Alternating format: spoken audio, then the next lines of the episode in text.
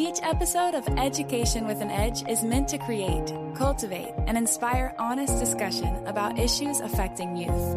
Hosted by author, artist, educator, advocate, and speaker, Jaquel Lane. Hello and welcome. This is Jaquel Lane, your hostess of Education with an Edge, the podcast that's dedicated to all things youth because we believe that every child matters and you should too. I am so very honored to be here with Dr. Beth Merkel. Dr. Beth Merkel is a people leader and a potential maximizer. Beth is fascinated with the human experience, what motivates us, what connects us, what differentiates us, and how does this all come together in the intricate system that we call the workplace. She's a leadership professor who believes that love and compassion play as much, well, actually more of a role in leadership as do spreadsheets and process analysis. Beth has spent many years of her career as a successful entrepreneur and training and development consultant before completely switching careers for new adventures in the world of higher education. She earned her doctorate in leadership studies from the University of Nebraska Lincoln, and currently she is the director of the Master of Science in Organizational Leadership program at the College of St. Mary in Omaha, Nebraska. This is where real life leadership meets leadership theory and research, and the results are pure magic. Dr. Merkel, I'm so very honored to have you here on Education with an Edge today. Oh, thank you so much for inviting me to join you. It's it's exciting. It's my first podcast. Well, I'm so a we're so honored and also I have to say Dr. Beth Merkel is the coolest professor I've ever met. And I have had a lot of professors, so you just seem like an awesome like I want to take your class and we're going to get into that, but um, like such a phenomenal woman. So, um, Beth, I think that we need to start from the beginning. I think it's really essential to understand your remarkable story fully. So, can you tell us a little bit about your upbringing and your childhood? Sure, sure. It was a long time ago. Let's No. see if I can remember that. Uh, yeah, um, grew up um, in Cleveland, Ohio, and I am part of a very large Catholic family. Yeah. So anyone who is from a large Catholic family understands that there's this whole different dynamic attached to that, right? So I was a middle child.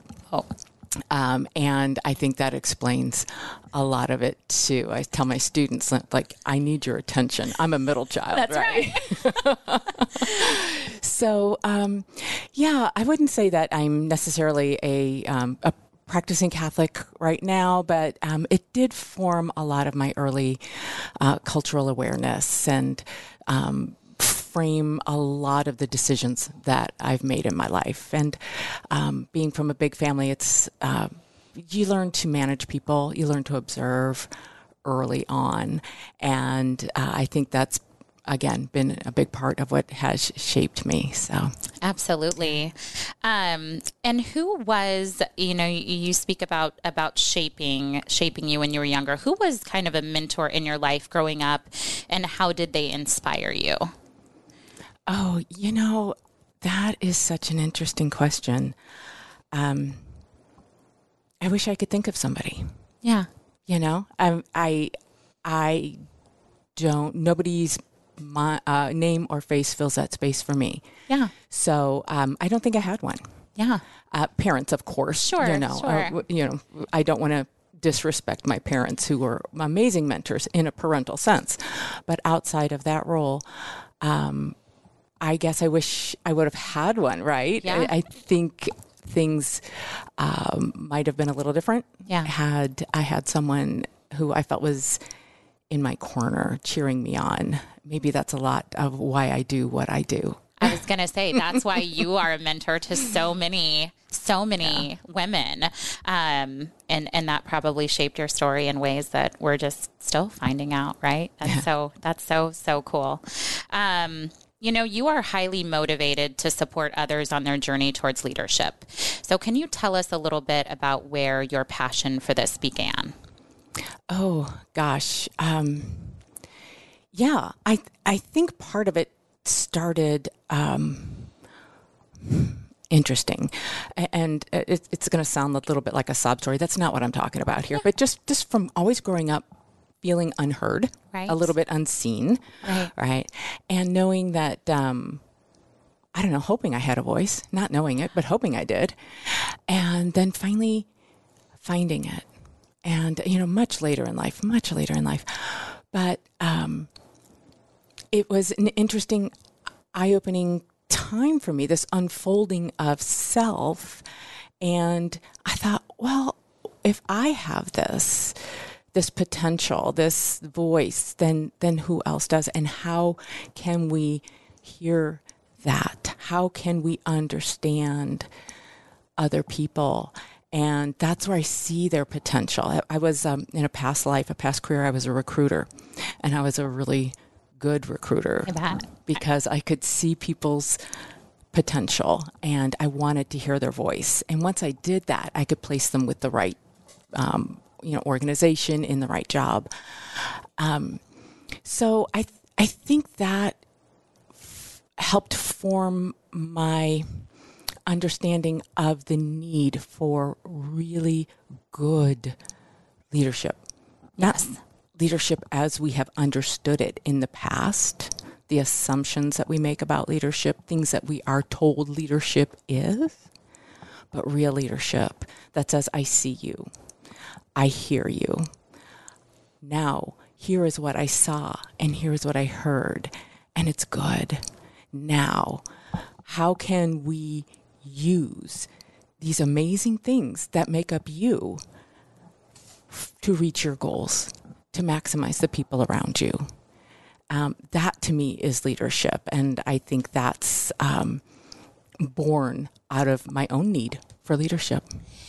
And I think what's so beautiful about your story, and I'm to birdwalk just for a second, but um, the fact that you pinpointed so many very important things, like the fact that oftentimes I think in education or in the workplace, we tend to put children or adults into a certain box and mm. we say you know oh well they're maybe not as good at this as as this or whatever and then we grow up kind of thinking that we're a failure in certain area and it's really not the case. It's just that someone hasn't identified our strengths like you were able to do mm-hmm. when you were in that position um, for recruitment or with your students. Like with being students, able to, yeah. yes, being able to recognize those beautiful gifts in people that they might not recognize in themselves. Mm-hmm. And so kudos to you for learning from that experience. And although I'm sure that that was painful at the time, having the feeling of not being heard, and I think we can all identify with mm-hmm. that. Um, turning that into such a marketable and not just marketable, but such an important, important strength. Mm-hmm. So, um, thank you. Yes, no, thank you.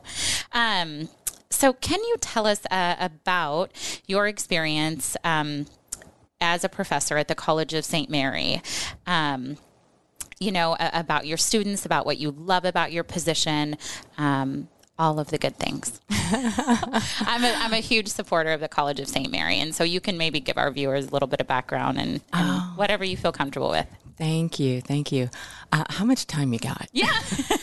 Good, like five hours. No. Yeah. So if I start, you know, preaching and I love it. just, just give me some signal. and yeah, um, College of St. Mary is, um, helped me find my voice a long time ago in my master's program.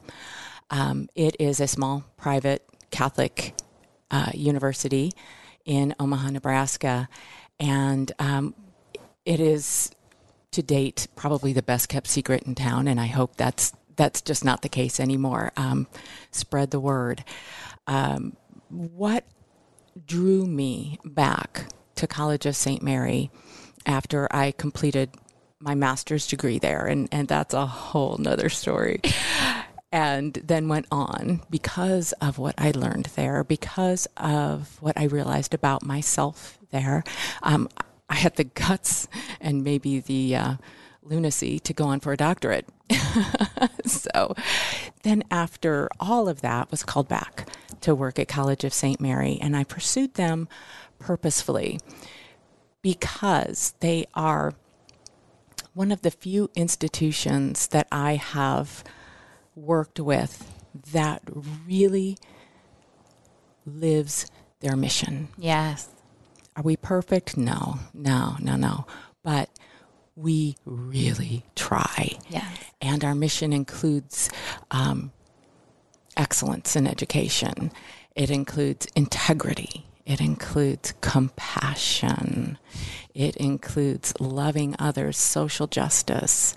And when we as faculty, staff, or students feel that uh, in a certain situation we've kind of gone off the tracks a little bit or lost sight, um, we can always point back to our mission and we're heard. Yes. I love that. Again, are we perfect? No, but there's something um, inspiring um, and important about the way we at St. Mary's do our best to walk our talk. Yes. So I um, I instill that in my students. It really helps create a very safe learning environment, which is an overused term, but gosh, you know what I'm talking about. Oh, yes. where it's okay to make mistakes. Yeah. It's okay to not, you know, not know Mm-hmm. the answer. And then we explore together.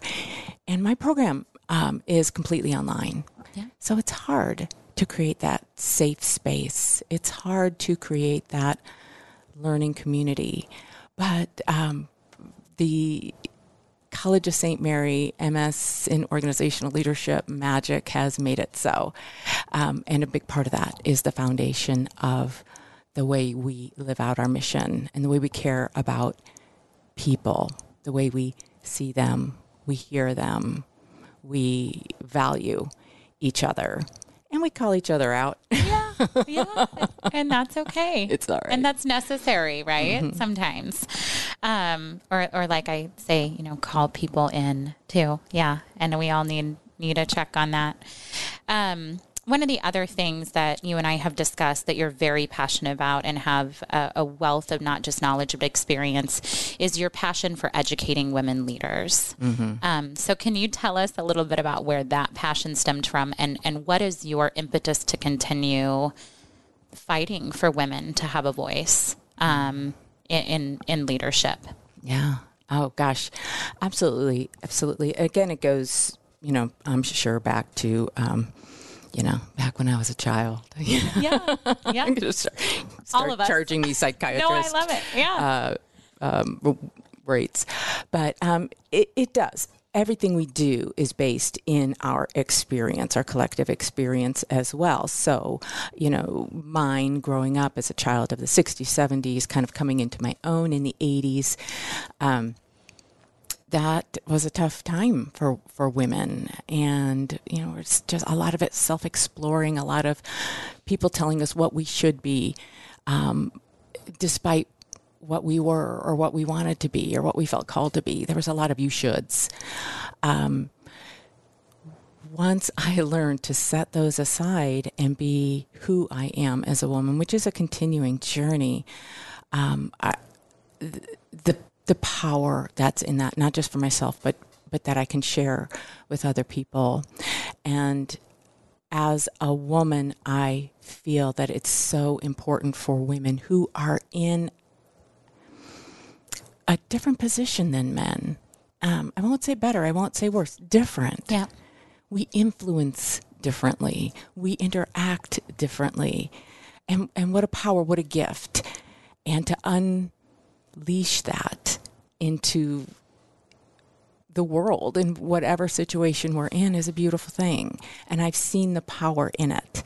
Um, the power in women's leadership was was so evident when I went through the master. Um, it was master of arts at the time um, in organizational leadership at College of St. Mary. It was um, predominantly a women's um, program then. Um, and College of St. Mary is female centric in the undergraduate. So, um, women who've never had the voice have that safe spa- space to experience their own power. And it's a wonderful thing. In our graduate programs overall in St. Mary's, and certainly in my program, organizational leadership, we strive to bring all voices. So I heavily recruit men to my program as well, and we've got about um, oh about uh, twenty five percent of our population right now uh, in the program are men, and the the male voice is heard as well as women.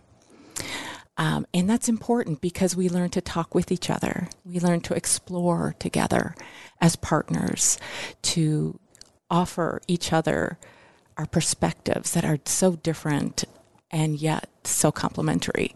So how wonderful and and surprisingly similar in yes. many ways. Yeah. Yeah. I have a. I'll, I'll share a quick story, um, and that is I had a student um, contact me, and I won't give his name, but he'll he'll recognize himself if he ever hears this, right? Um, but he wanted to come on with the program, and I said, "Okay, why? Why MSOL at College of St. Mary?"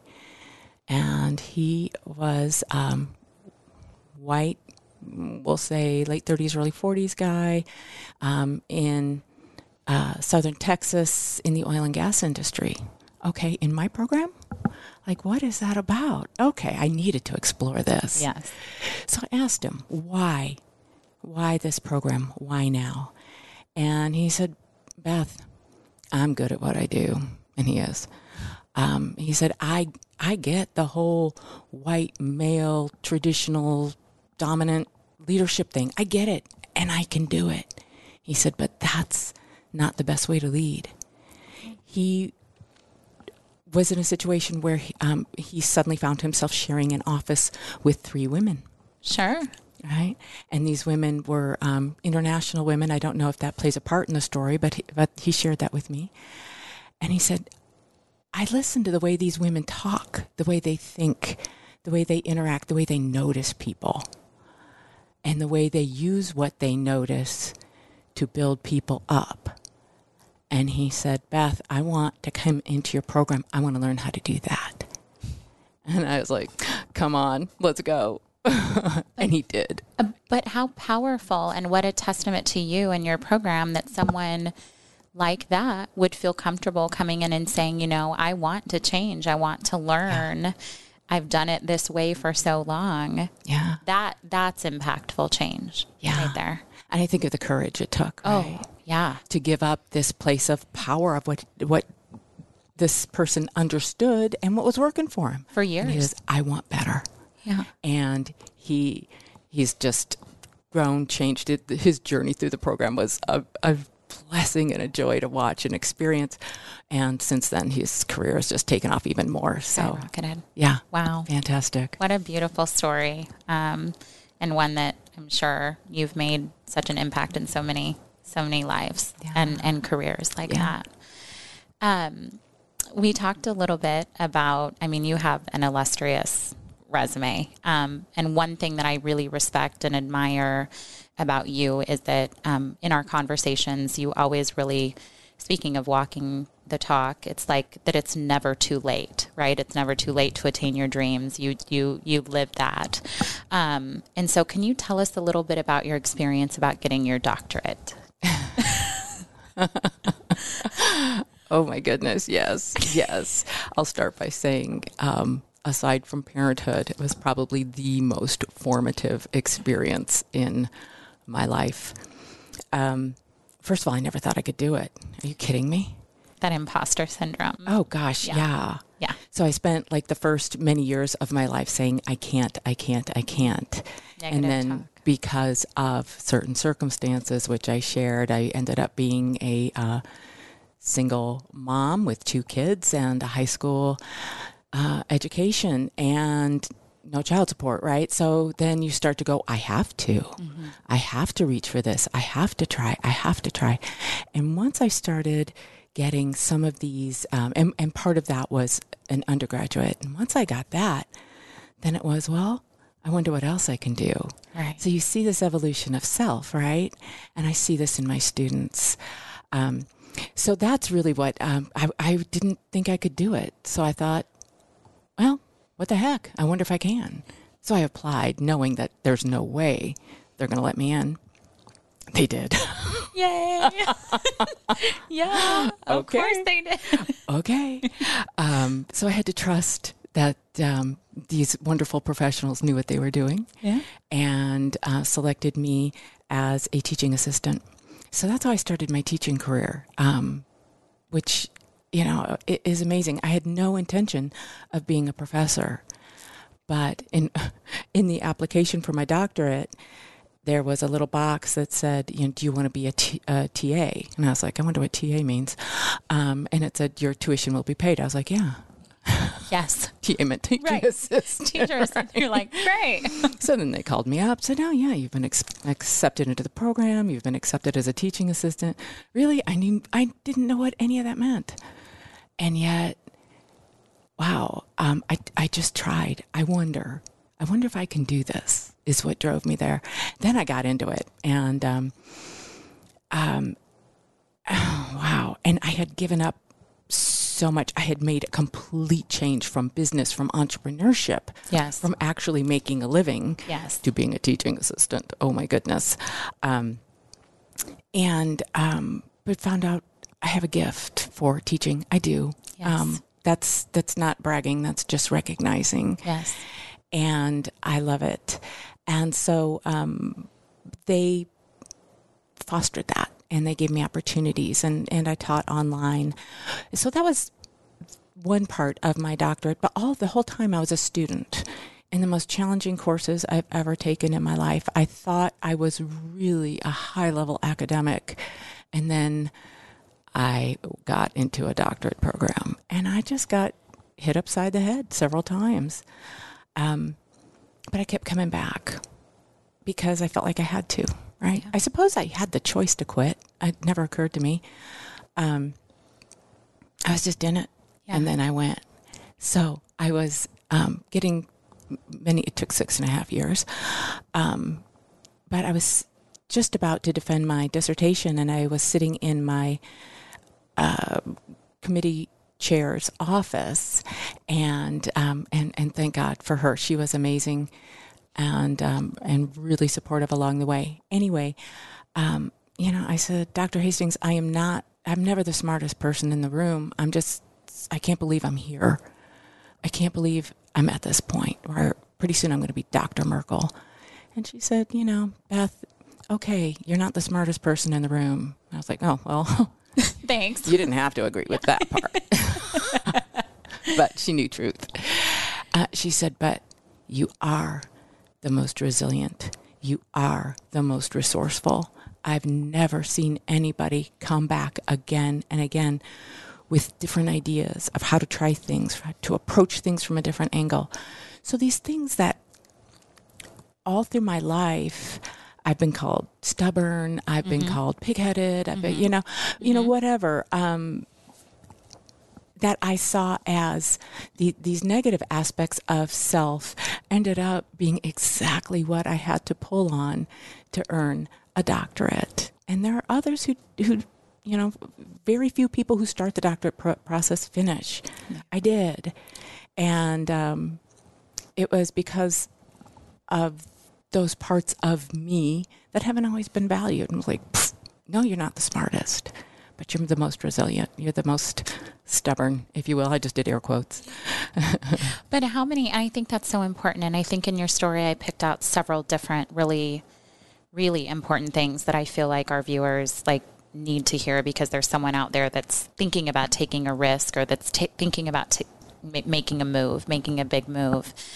And not just your resiliency, but your ability to say, I'm going to go for this and I'm going to see it through regardless of what obstacles come in my way. You know, it's that grit piece. That was the word I was looking for. That grit piece of like, you know what? Um, and I think oftentimes in our society, and I feel confident enough saying this, is that women in, in leadership in historically have gotten a bad rap, have been called numerous things, um, and we won't go into that. But stubborn, being as as you mentioned, you know, and all of those skills coming into play, where maybe um, their counterparts, you know, it was seen as you know even young children playing in the school. You know, it's like women from a very early age used to be taught to, you know, be quiet, make themselves small, whereas um, if it was you know, a male child, it was like, well, he's got great leadership skills or, you know, and so um, I heard so, so much valuable information in your story, but that persistence and your willingness to say, I'm going to step out and try because I think so often in our society we see things done one way and we see skills that are successful that have been successful historically in one area, but you bring a completely different perspective to the table. And that doesn't mean that that shouldn't be valued. Mm. So, or that that shouldn't be heard. So, Kudos to you. Well, thank you. and, and the um, whole idea that I started my doctorate at 48. Yes. I completely changed careers. Yes. I jumped into a degree program. Yes. At 48 years old. Like, are you kidding me? And and the universe just opened for you. So, but that's that's what people need to know that it's never too late. Never. Yeah. Never too late. Keep that curiosity. That's right. What's next? What else can I do? oh, this is interesting. I wonder if I can do that. Right. It'll get you into some trouble, like a PhD program. But uh, yeah, it's always interesting and it's always fun and it's always surprising. I would never, ever have imagined this for myself, and yet here I am. And and thank God that um, I did ask the questions. I was curious about what I could do because now, because of this understanding of self, and this is something that we cover in the program Mm-hmm. um, in in my um, organizational leadership masters at College of St. Mary, we start with self. And when I see these things in myself, when I have personally been on this journey, when I have examined my assumptions and challenged them and found a new truth, then I can say, well, I can't be the only one in the universe. And I can apply that understanding, that openness to the people around me.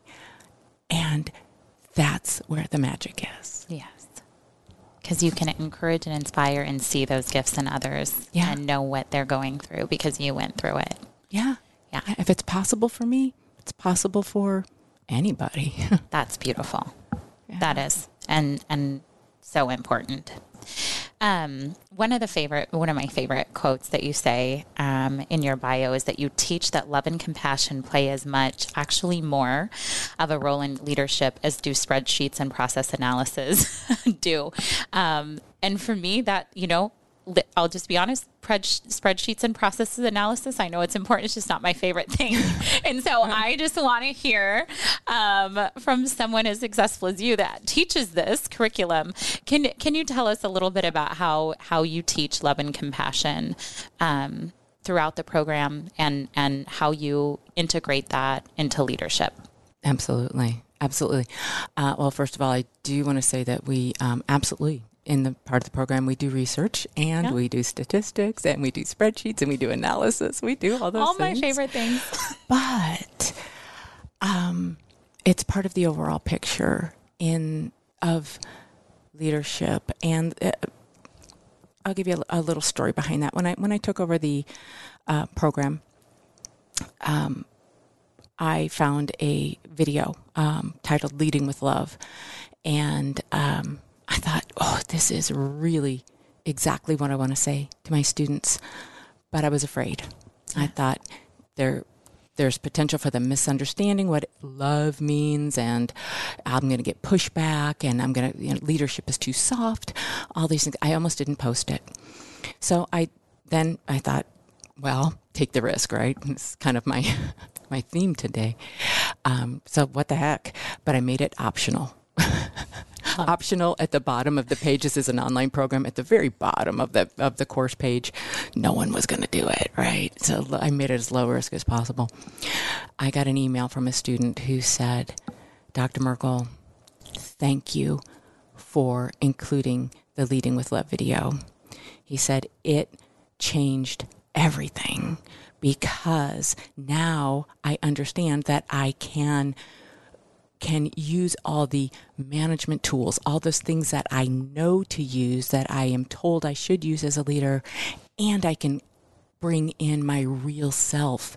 In his case, it was my faith, my, and and I can combine them. Now, my leadership is whole, and I thought, oh my gosh, we have to.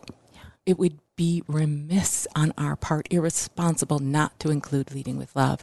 Since then, um, it has come to the forefront in our program. And that doesn't mean being squishy, it doesn't mean being easy. Anyone who truly has a loving relationship with another knows that love is hard. Love means boundaries. Love means giving difficult feedback well. Love means listening, hearing, valuing. And we do a lot of um, self exploration, especially at first, um, to examine our um, our biases, our cultural conditioning, our um, the assumptions we make, and are they what's behind those? How are they affecting our decisions? How are our decisions affecting other people? Hmm, does that need to be adjusted? And and it's fascinating. This the first course in the program, these light bulbs start going off. I, I can practically see them and hear them. It's just fascinating. Um, but again, from that self exploration, from learning self love in many ways. Yes. And compassion that if I feel this way, if I have imposter syndrome, if I'm afraid, if I'm stressed, then maybe other people are too. And how do I help mitigate that? How would, not just how would I want to be treated, but how do I, how do I experience this person to know how they need me to treat them to what what do they need from me? And that's that's a loving act. And it's powerful. And um, then I, I tell my students it's like what you're doing is very loving. And it opens a door to i have to take it all sciency but now you're collecting data right? Because Yes. this person doesn't have these walls. And they're not having to protect themselves from you. And because you've got their back. So now they feel safe giving you this information, you know, that mom has cancer or uh, they're facing some financial problems or the babysitter quit. Yeah.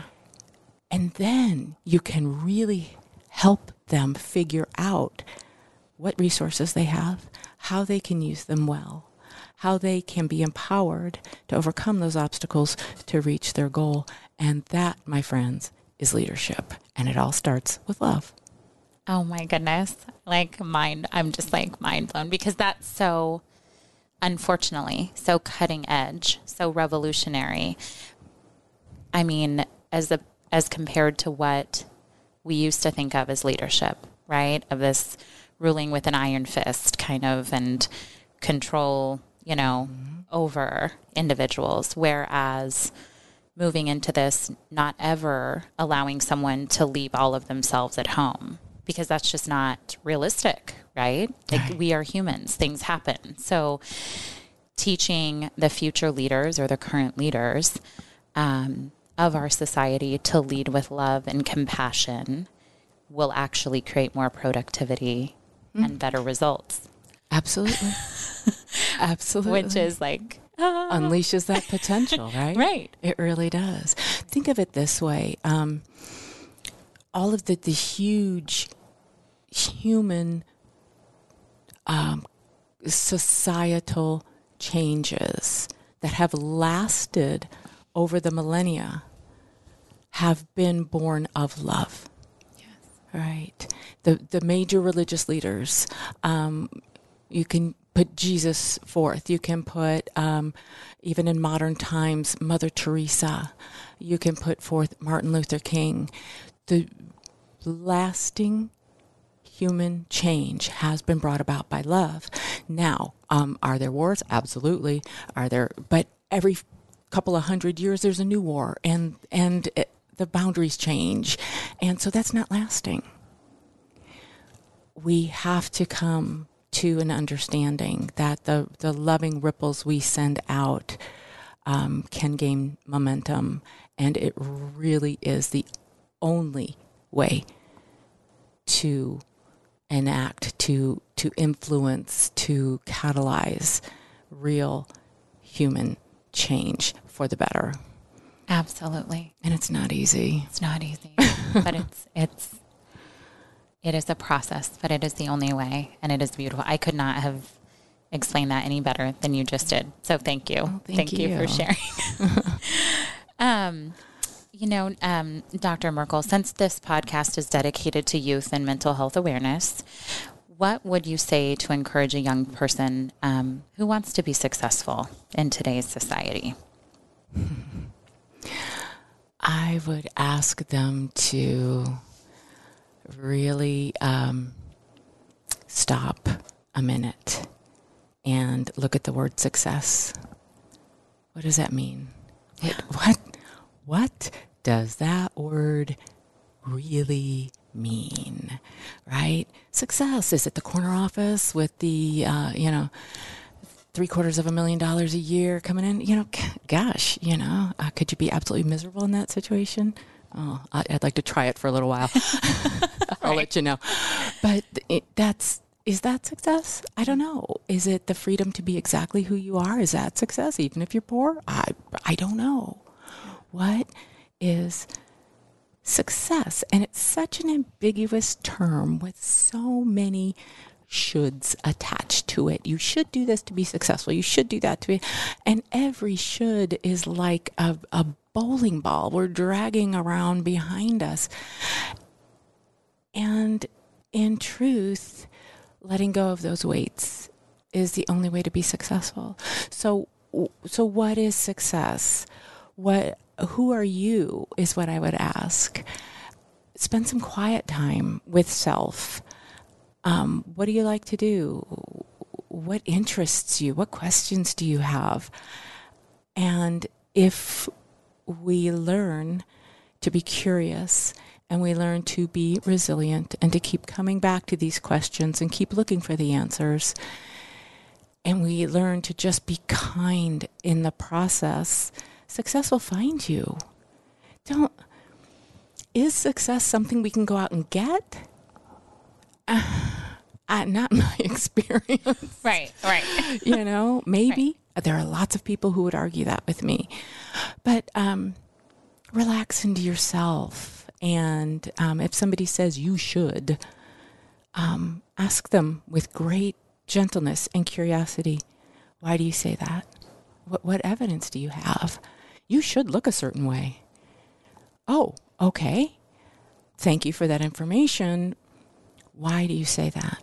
What is your evidence? Just, and again, not with defensiveness, not with slamming it down somebody's throat, but genuine curiosity, because there may be some truth in it. Mm-hmm. Mm-hmm. But most likely it falls apart because it's somebody else's should that they're imposing on you. I was like, eh, I got my own shoulds. Let me figure out what those are.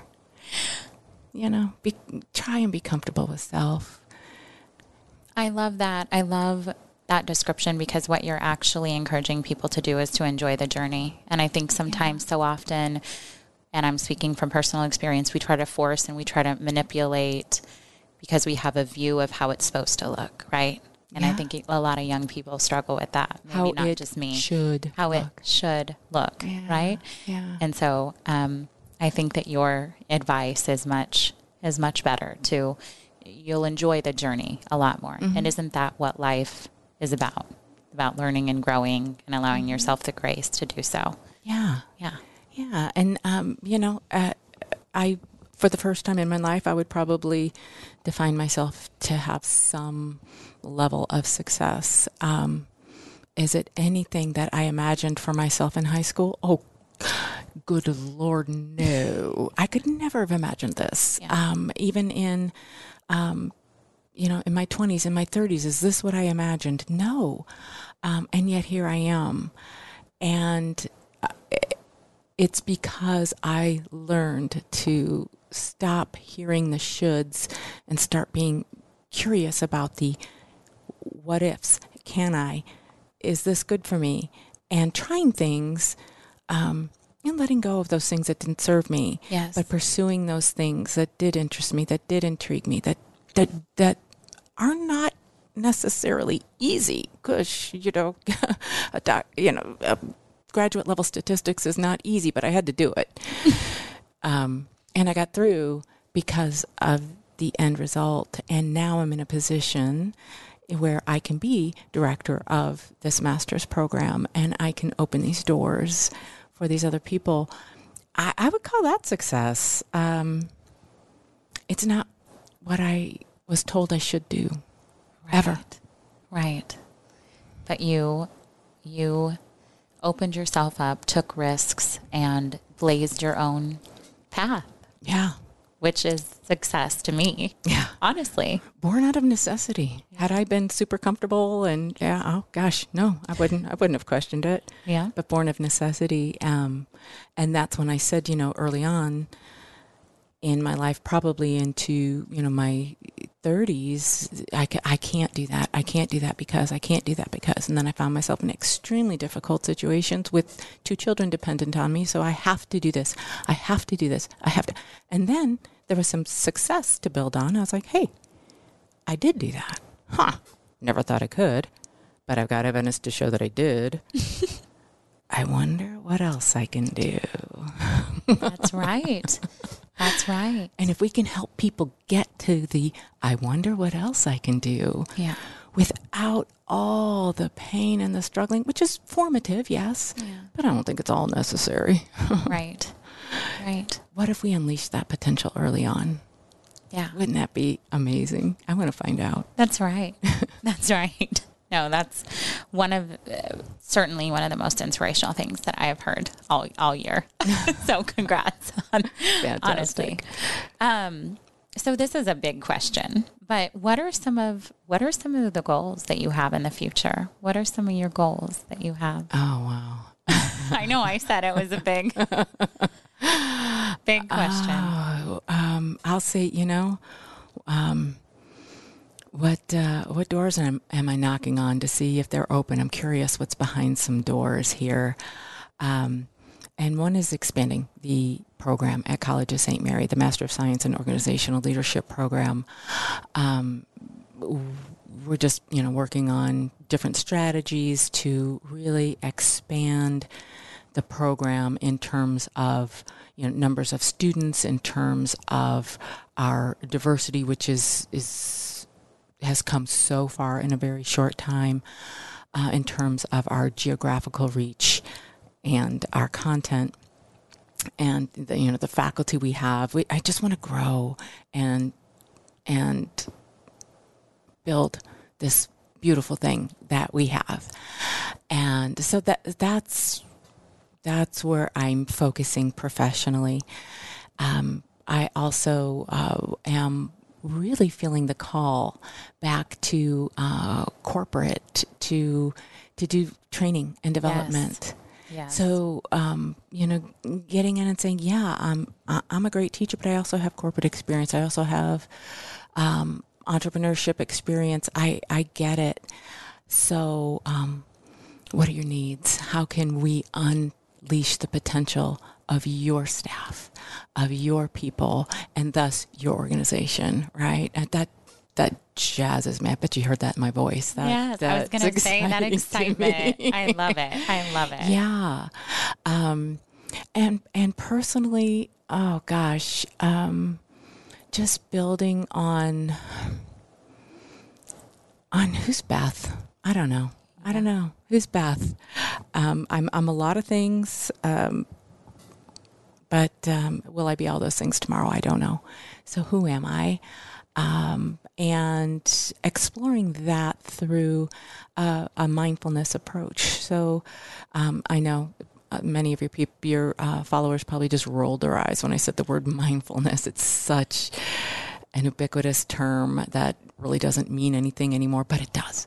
Um, and it's also part of my program with um, MSOL at College of St. Mary.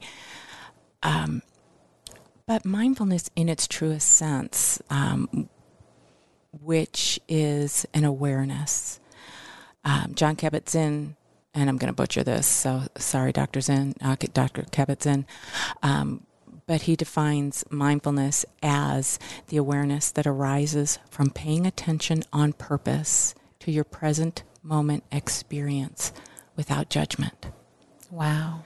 So let's pay attention on purpose. Let's let's be aware of our thoughts, of our feelings, of the people around us without judgment. That's really where I'm working. Right. I've got a lot of judgment in me. I'm so much better than I used to be. But gosh, we have so much, um, so far to go. And when we practice this awareness and a wonderful tool for gaining this awareness is meditation.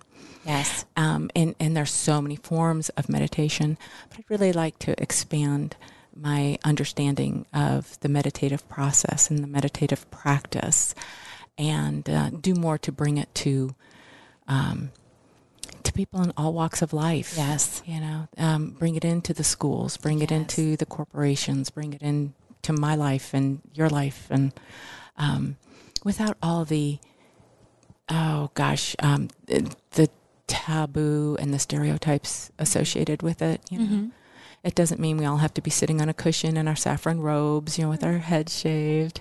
It means we have to spend some quiet time Yes. with self, with recognizing what arises um, and not judging it, but being aware of it. That's powerful stuff right there. You know, again, I look at it and I tell my students, look at all the data you're collecting. Yes. yes. Yes. Information is power. Yes. And when we collect information from our environment, from ourselves, without judgment, but with open awareness, that's power in its best form because we don't have an agenda with it other than good, we hope. Um, but uh, yeah, so so there we go. In, increasing my uh, Master of Science in Organizational Leadership program at College of St. Mary, increasing its uh, reach and its influence.